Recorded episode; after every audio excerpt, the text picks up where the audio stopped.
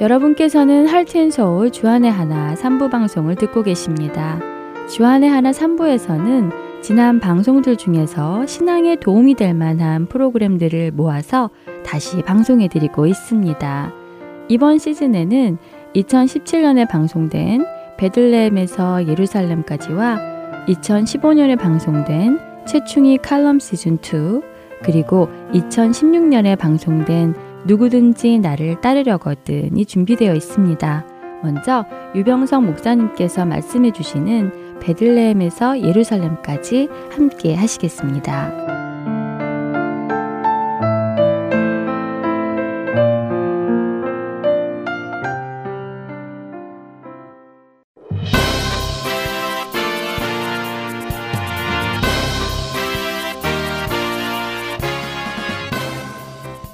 청취자 여러분, 안녕하십니까?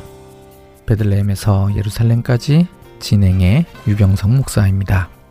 지금까지의 다윗 일생을 크게 지역별로 구분을 한다면 첫 번째 베들레헴과 기브아를 중심으로 한 다윗의 근린 지역입니다. 목동으로 살면서 사무엘에게 기름 부음을 받았고 골리앗을 무찌르기도 했습니다. 기브아의 사울 궁전을 중심으로 한 생활에서는 사울의 살해 위협으로 인한 긴장감의 연속이었죠. 라마나옳, 에셀와위, 높 등의 지역이 포함됩니다. 두 번째, 엘라 골짜기를 중심으로 한 서부 지역으로 가드, 아둘람, 그일라 등이 이 지역입니다. 도피 생활이기는 하지만 아둘람 공동체를 만들어 세력이 생겨난 곳이죠. 세 번째, 헤브론 남부 지역을 중심으로 한 동부 지역입니다. 치열한 도피 생활의 연장입니다. 광활한 산지이면서 광야와도 연결되어서 다윗이 도망 다니기에 적합한 지역이었죠. 여기에 포함되는 곳으로는 헤레수풀, 십광야, 갈멜광야, 마온광야와 예시몬과 하길라산 그리고 셀라하마느 곳이 있습니다. 특별히 광야의 요새인 엔게디와 마사다도 포함됩니다. 네 번째로 등장한 지역이 남부 지역입니다. 다윗이 블레셋의 영역 중 멀리 남쪽으로 떨어진 시글락에 살면서 세력을 키운 곳이죠. 16개월을 생활하면서 역량을 키웠습니다. 이 무렵 이스라엘 평야에서 블레셋과 맞서 전쟁을 치러야만 하는 사울에 대해 자세하게 서술한 다음 다시 다윗에게로 포커스가 옮겨갑니다. 이 지점이 오늘 여정이 시작되는 부분입니다. 14번째 여정을 시작해 보도록 하겠습니다. 사무엘상 29장 1절입니다. 블레셋 사람들은 그들의 모든 군대를 아벡에 모았고 이스라엘 사람들은 이스르엘에 있는 샘 곁에 진쳤더라. 블레셋 사람들이 이스라엘과 일전을 치르기 위해 군대를 아벡에 모았습니다. 이들이 이렇게 한 것은 처음이 아닙니다. 사무엘상 4장 1절 이스라엘은 나가서 블레셋 사람들과 싸우려고 에베네셀 곁에 진치고 블레셋 사람들은 아벡에 진 쳤더니 블레셋이 이곳에 진을 친 이유는 이곳이 국제해안 도로의 중요한 길목이기 때문입니다. 요바까지는 이 길이 블레셋 영토 안에 있지만 요바 다음에는 샤론 평야를 통과해야 되는데 두 개의 장애물이 있습니다. 첫째는 야르콘 강이고 두 번째는 샤론 평야 내에 있는 늪지대들입니다. 이 두 개의 장애물을 통과하기 위해서는 야르콘 강을 바로 건너기보다 이 강의 발원지를 돌아서 가면 가장 편리합니다. 바로 아벡이 이 강의 발원지입니다. 아벡을 통과하면 샤론 평야 내의 교통을 방해하는 늪지대를 피해서 좀 더 내륙 쪽으로 갈 수 있습니다. 그러니 이 아벡은 국제해안도로의 중간 기착지로서 중요한 역할을 하는 곳이죠. 게다가 야르콘강의 발원지여서 지하수가 풍부한 곳이기도 합니다. 길의 통제권과 물 근원지 확보라는 두 마리 토끼를 한꺼번에 쫓을 수 있는 곳이 아벡이었죠. 그래서 블레셋은 사무엘상 4장에도 그랬듯이 사무엘상 29장에서도 이곳에 집결한 것입니다. 지금은 이곳에서 전투를 벌리기 위해서 모인 것이 아니라 자신들의 통치권 안에 있는 교통의 요지이니 모이기가 수월해서 이곳에서 모인 것입니다. 여기에 모여서 북쪽으로 진격해서 국제 해안도로의 북쪽 통로를 완전히 자신들의 수중에 넣기 위해 마지막 점검을 하고 있는 중입니다. 한편 이스라엘은 이스라엘에 있는 샘 곁에 진을 쳤습니다. 오늘 여정에서 사울과 함께한 이스라엘에 대한 이야기는 딱 이 정보 하나만 나옵니다. 아벡의 사전 점검을 위해 모인 블레셋 군대에 다윗과 그의 사람들도 아기스와 함께 합류합니다. 29장 2절 블레셋 사람들의 수령들은 수백 명씩 수천 명씩 인솔하여 나아가고 다윗과 그의 사람들은 아기스와 함께 그 뒤에서 나아가더니 본문에서 표현된 수령은 히브리어로 세렌입니다. 블레셋 성읍들의 우두머리를 지칭하는 고유 명사입니다. 성경에 총 21번 사용되었는데 한글 성경은 이 단어를 통일성 있게 번역하지는 않았습니다. 가장 많이는 방백, 그리고 통치자, 군주, 수령 등으로 번역했습니다. 이 광경을 본 블레셋 방백들이 아기스에게 항의를 합니다.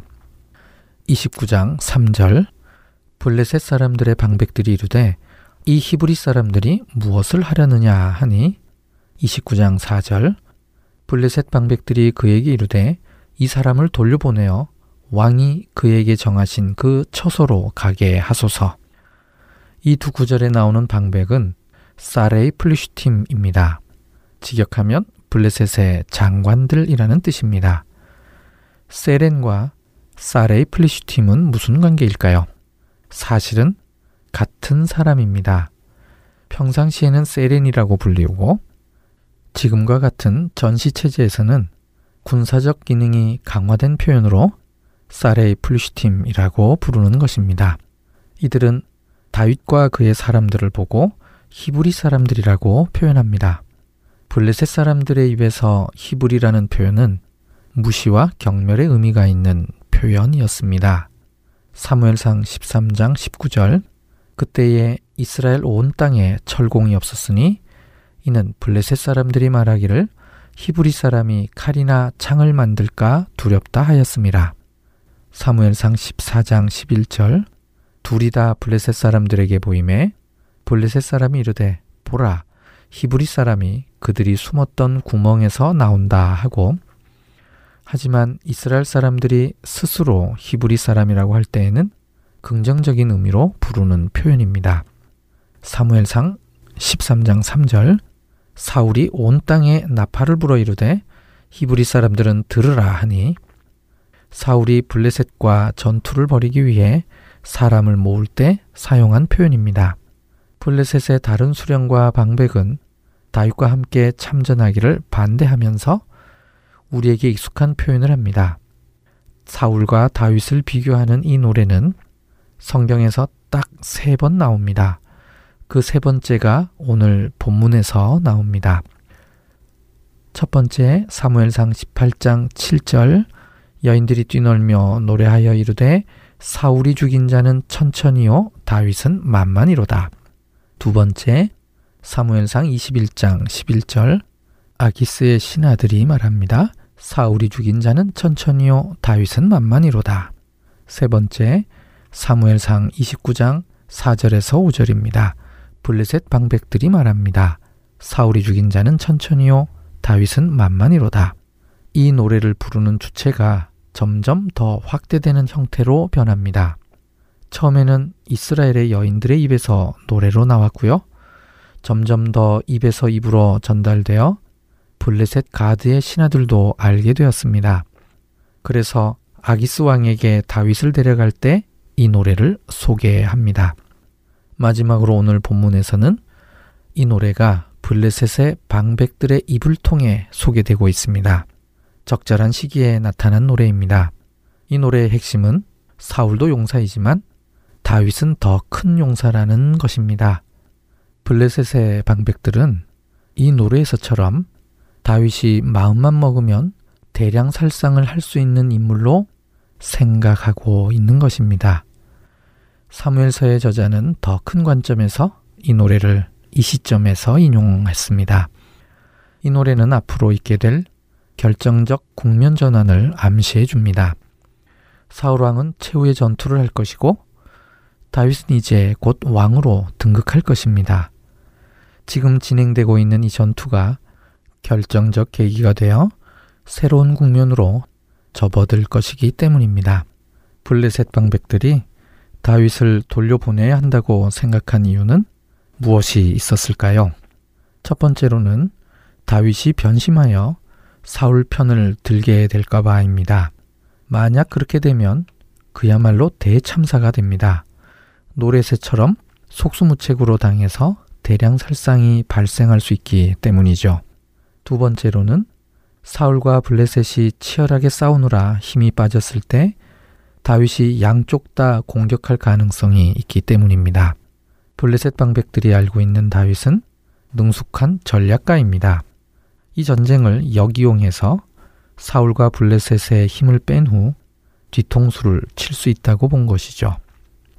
세 번째로는 다윗을 시글나게 두면 적어도 후방 걱정은 안 해도 되는 작전상의 이득 때문입니다. 블레셋이 총력을 기울여 북부 지역 전쟁에 몰두하는 틈을 타 남쪽 네게부에 있는 아말렉이 쳐들어올 수도 있습니다.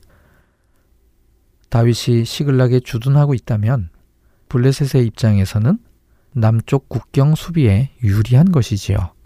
블레셋 방백들이 생각한 이러이러한 이유에 결국 아기스도 다윗을 돌려보내기로 합니다.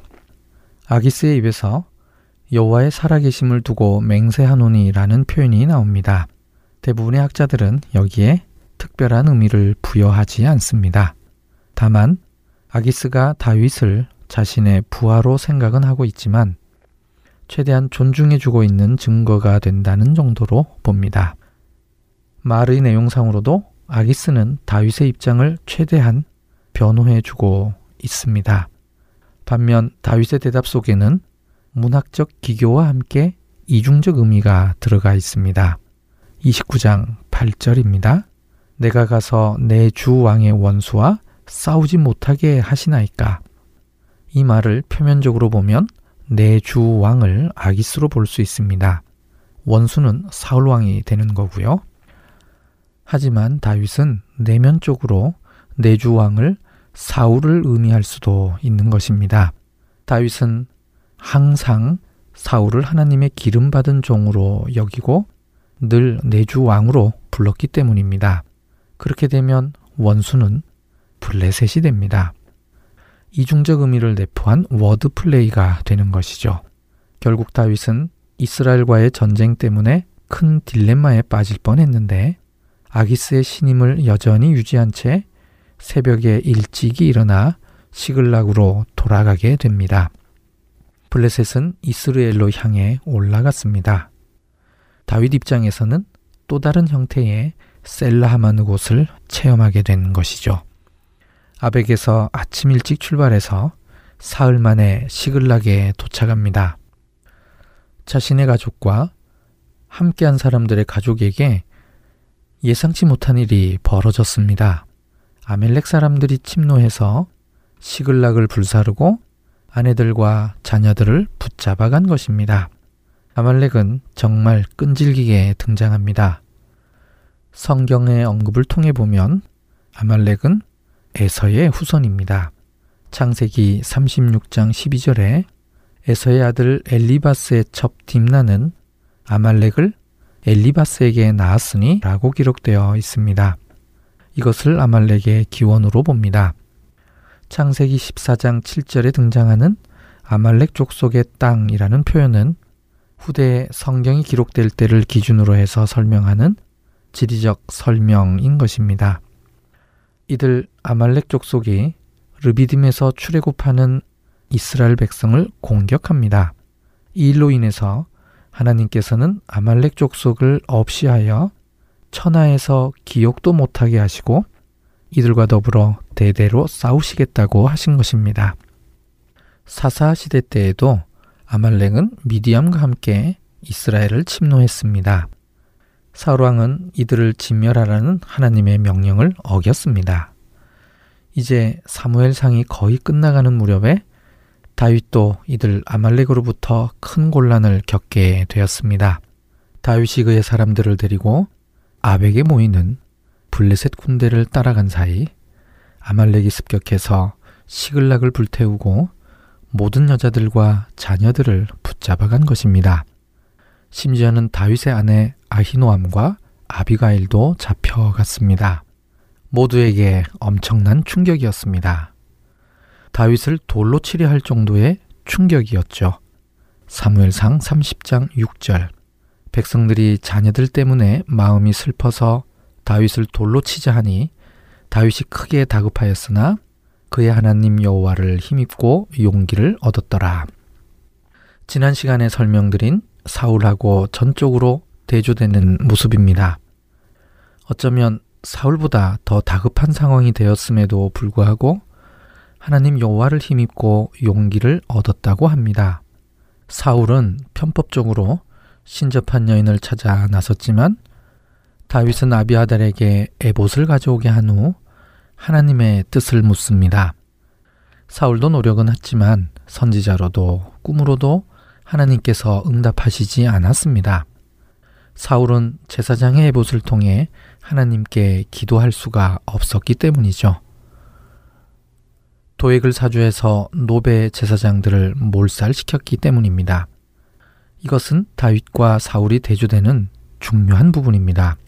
다윗이 제사장의 에봇과 함께 하나님의 뜻을 묻는 것은 이미 다윗이 왕으로서의 기능을 하고 있음을 상징하고 있는 것입니다.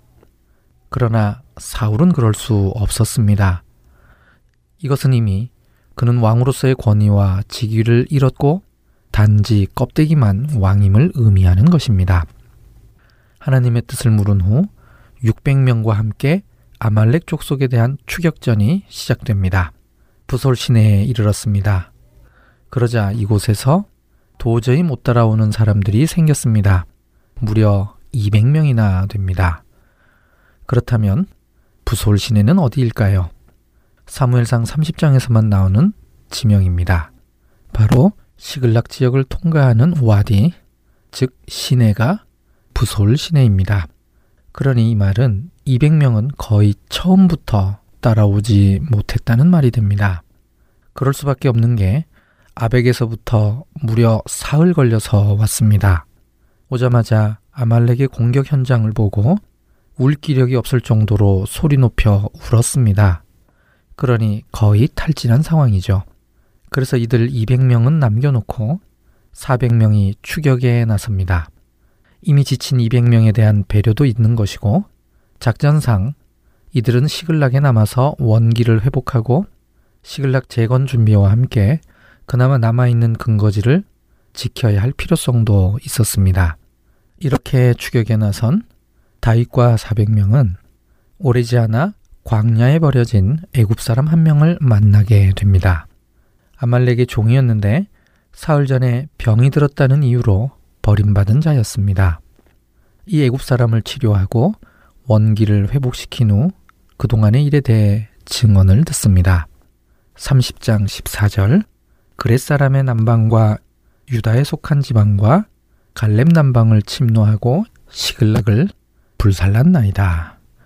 그렛 사람의 남방은 곧 시글락이 있는 지역을 말합니다. 블레셋 지역보다 조금 더 남쪽 지역을 가리키고 있습니다. 그리고 나머지 부분은 가두왕 아기스에게 엉뚱하게 보고했던 헤브론의 남부 지역을 가리키는 말입니다. 다윗과 그의 사람들이 속해 있는 아둘람 공동체는 이 버려진 애굽 사람을 죽이는 것이 아니라 당연히 한 일원으로 받아줄 수 있는 공동체였습니다. 그래서 이 애굽 사람이 다윗을 적극적으로 도와 아말렉이 있는 곳을 가르쳐 줍니다.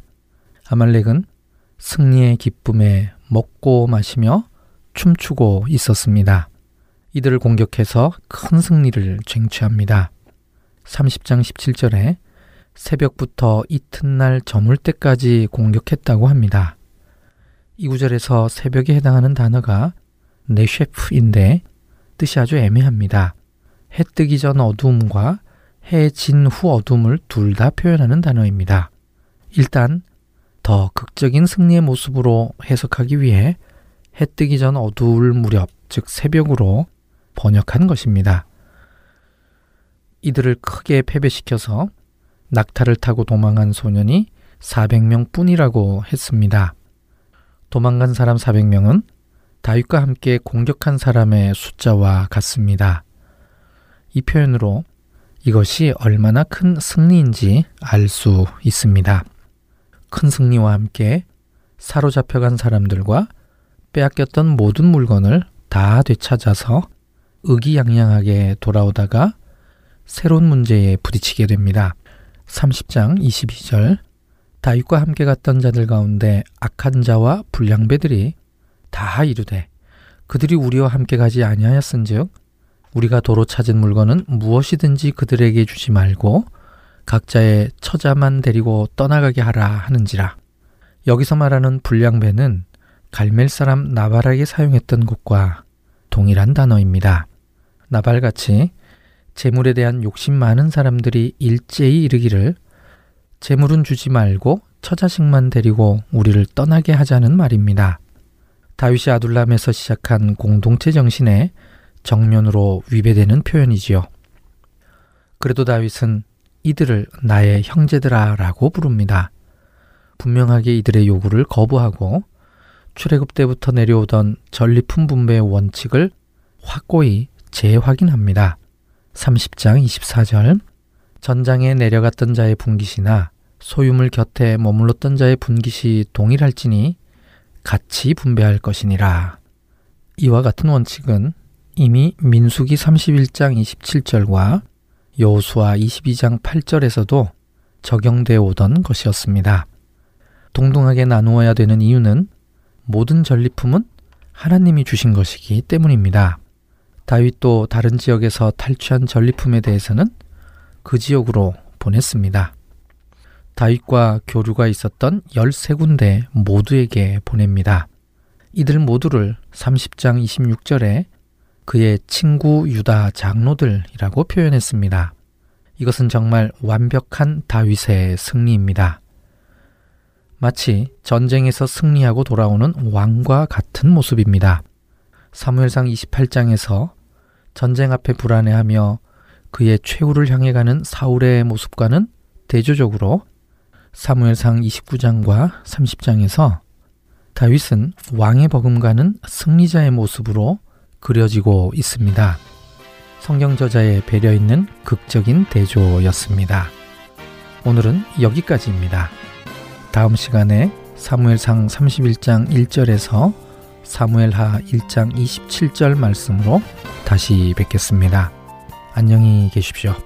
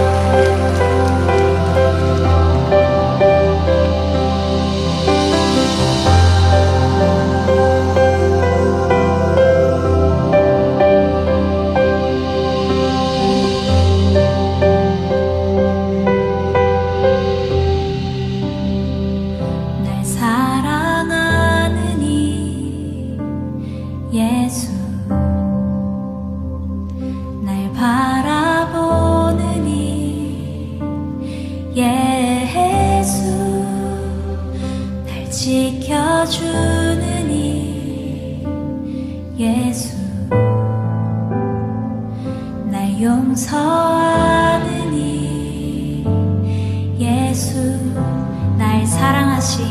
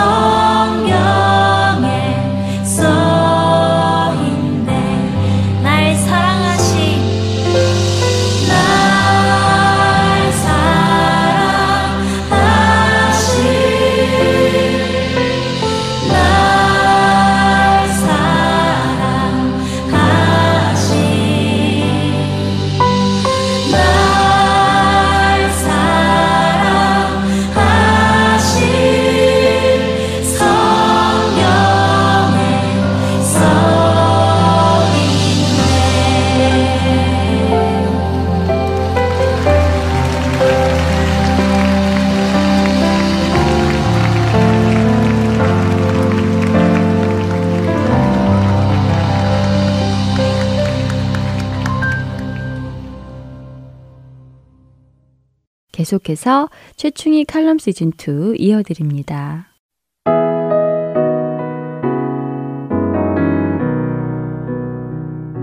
하트앤서울 복음방송 애청자 여러분 안녕하세요. 최충희입니다. 이렇게 애청자 여러분들을 방송으로 다시 만나 뵙게 되어 정말 반갑습니다. 그리스도 안에서 여러분들과 나눌 이야기가 어떤 것이 있을지 성령님의 도우심을 구하며 방송을 준비하도록 하겠습니다. 생각과 묵상들이 평범한 것일지라도요, 애청자 여러분들과 함께 나눌 때 그 은혜가 배가 되는 기쁨을 풍성히 누리기를 소원합니다. 저는 오늘 건망증이란 제목으로 첫 방송을 시작하고자 합니다. 어, 어떡하지? 어떡하지? 저는 갑자기 온몸이 쪼그라드는 듯 소스라치게 놀랐습니다. 전기레인지에 올려놓은 냄비가 타들어가는 모습이 눈앞에 환히 떠오른 것이죠. 냄비 안에는 달걀 4개가 들어있었고요. 달걀 냄비를 불에 올려놓은 지는 어, 좋기 3시간 가까이 됐을 것입니다. 집에는 마침 아무도 없었고요.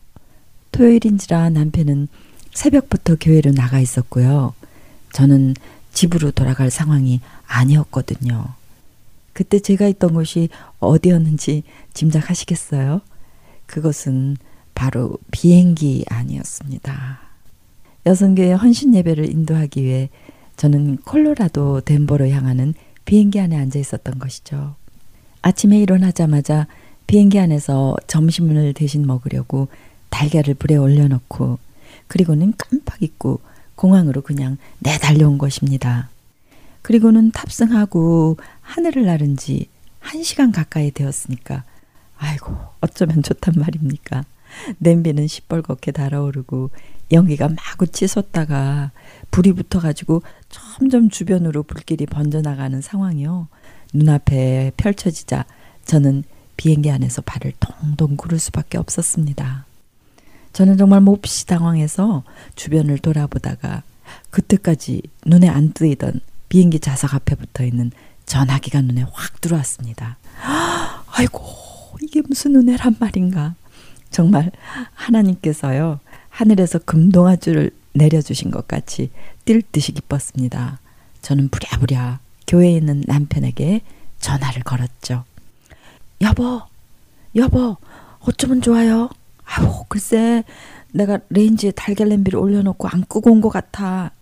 집에 불이 났으면 어떡하죠? 아이고, 난 몰라. 어서 빨리 집으로 가보세요.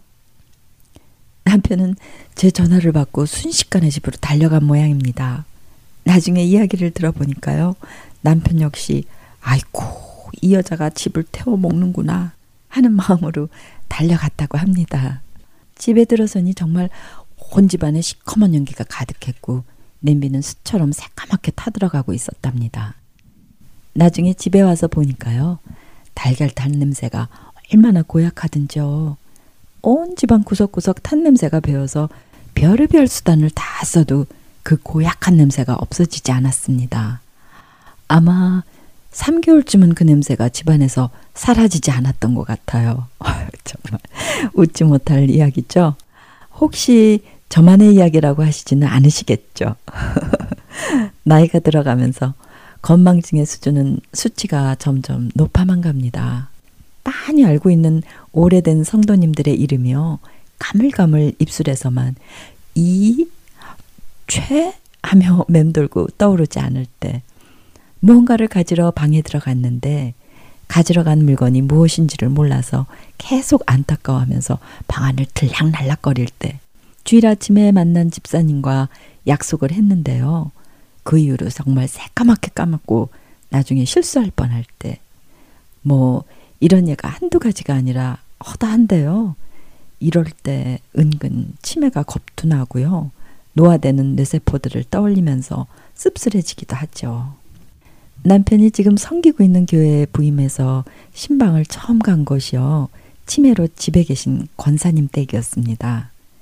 권사님 아들 부부가 맞벌이를 했기 때문에 낮에는 교회 집사님이 오셔서 돌봐드렸거든요. 권사님은 가끔씩 천정 위로 올려다 보시면서 이렇게 소리를 지르십니다. 아버지, 나 좀 데려가 주세요. 에? 아버지, 이 은실이를 좀 데려가 주세요. 빨리. 하시는 것이었습니다. 저희 부부가 권사님 곁에 앉아서 처음 온 목사 부부라고 소개를 하면 목사님 하고 눈을 반짝 빛내시며 목사님, 목사님 우리 목사님 사모님이랑 수고가 많으시네요. 하며 인사를 하십니다. 그리고 조금 있다 누구시냐는 표정으로 저희 부부를 생소한 사람처럼 쳐다보시죠. 때로는 아들로 착각을 하시기도 하고요. 배고프다고 밥 좀 달라고도 하시고요. 그런 권사님과 함께 저희 부부가 예배를 드리면 그렇게 정신이 오락가락 하시던 권사님께서 예배 하나만큼은 정말 똑부러지게 잘 드리시는 것입니다. 기도를 하면 아버지 주여 하시면서 기도를 같이 하시고요. 찬송을 부르면 얼마나 열심히 따라 부르시는지요. 그리고 놀랍게도요. 이 몸의 소망 무행가 하늘 가는 밝은 길이 내 주를 가까이 등 찬송가 가사를 1절부터 4절까지 다 외워서 쩌렁쩌렁 부르는 찬송가가 많으시더라고요. 예배를 드리실 때 권사님은 평상시와 너무 다르셔서 갈 때마다 저희 부부는 감탄을 하고요. 하나님께 감사를 드렸습니다.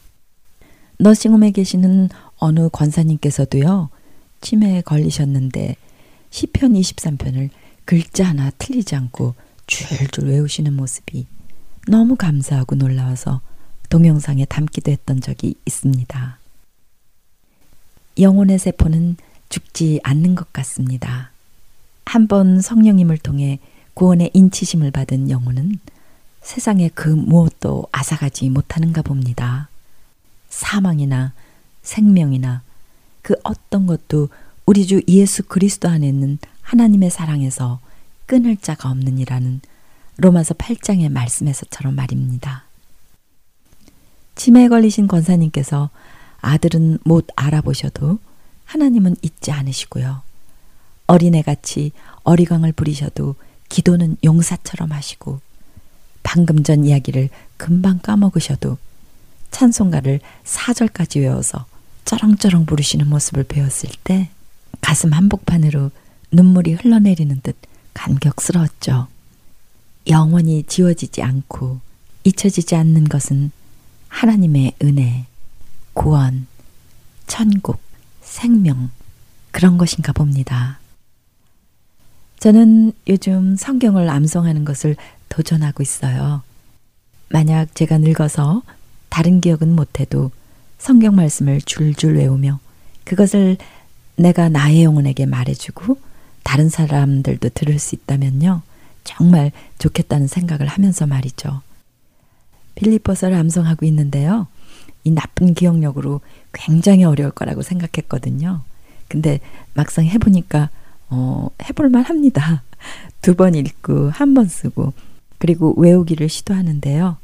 운전할 때도 식사 준비를 하면서도 하루 중 짬나는 대로 외우니까 어느새 입에 붙더라고요. 혹여나 성경을 읽고 싶어도 읽을 수 없는 환경이 된다면 암송은 얼마나 필요하고 유용할지 상상이 됩니다. 혹시 나중에 치매가 걸린 할머니가 되어도요, 성경만 줄줄 외울 수 있다면 그리 나쁠 것 같지는 않습니다. 말씀을 암송하면서 점차 그 말씀의 깊이가 더 풍성하게 다가오게 되겠죠? 그리고 무엇보다 무기를 가득 채워놓은 영적 무기고를 간직하게 될 것입니다.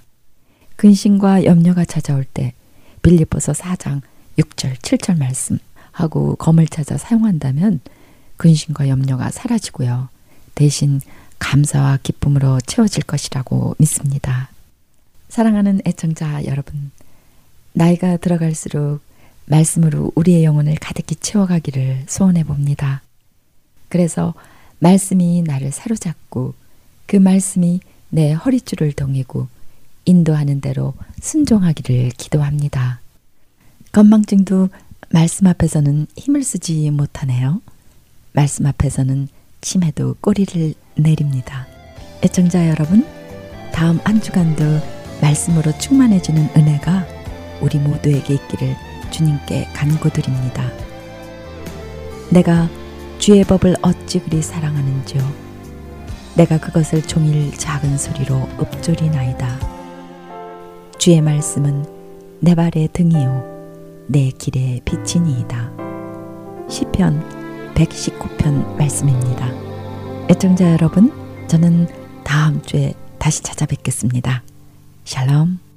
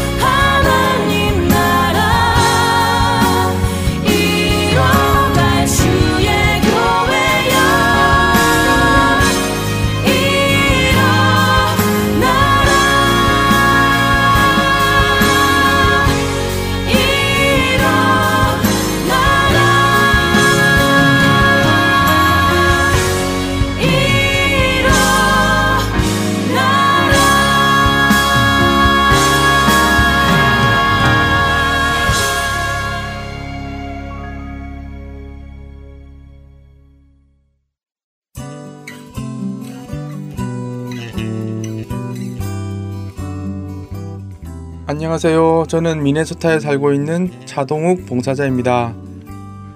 매주 앱과 팟캐스트에서 방송 재생이 잘 되는지 체크해주는 봉사를 하고 있습니다. 안녕하세요. 저는 뉴저지에서 방송 검토 봉사를 하고 있는 임경빈입니다. 방송 CD가 만들어지기 전에 미리 들어보고 잘못된 부분이 있는지 점검하고 있습니다. 안녕하세요. 한국에서 방송 검토로 봉사하고 있는 김기런입니다. 멀리서도 이렇게 방송 검토를 통해 함께 사역에 동참할 수 있어서 기쁩니다.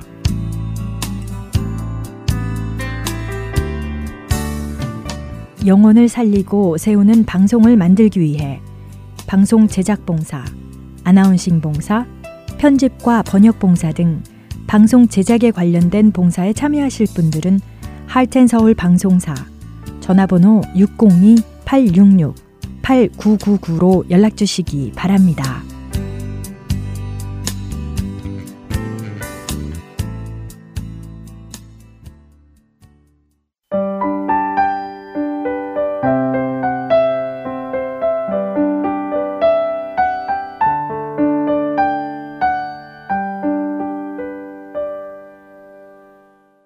이어서 누구든지 나를 따르려거든 함께 하시겠습니다.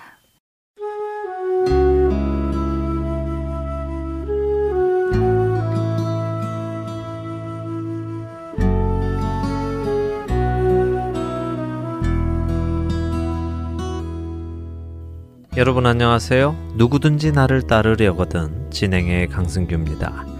사람들은 대부분 누군가를 따르며 살아갑니다. 그 누군가가 눈에 보이던 보이지 않던 말이지요. 현존하는 어느 누군가를 따르기도 하고 과거에 있었던 어느 누군가의 발자취를 따르기도 합니다. 어릴 적에는 엄마 아빠의 모습을 따라갑니다. 청소년이 되면 위인이나 영웅을 따르기도 하고 최근에는 유명한 연예인들을 따르는 경우가 많이 있습니다.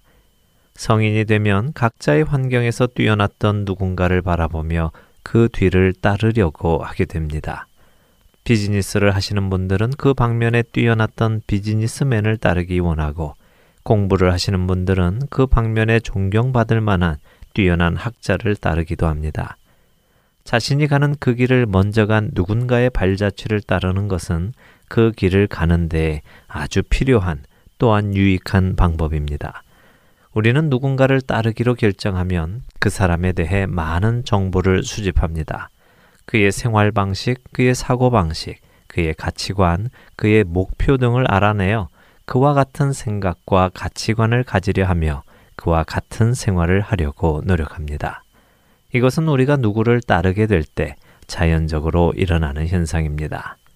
저 역시 10대 때에 락 음악 가수들을 따르며 그들의 외모부터 행동 그리고 생각까지 따르려고 무던히도 애를 썼던 기억이 있습니다.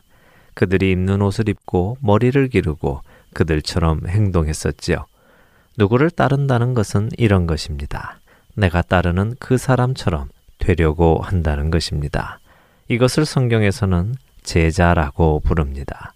스승처럼 되기 위해 스승의 생각, 말, 행동, 모든 것을 흉내내며 따라하는 사람을 말입니다. 성경에는 많은 제자들이 나옵니다.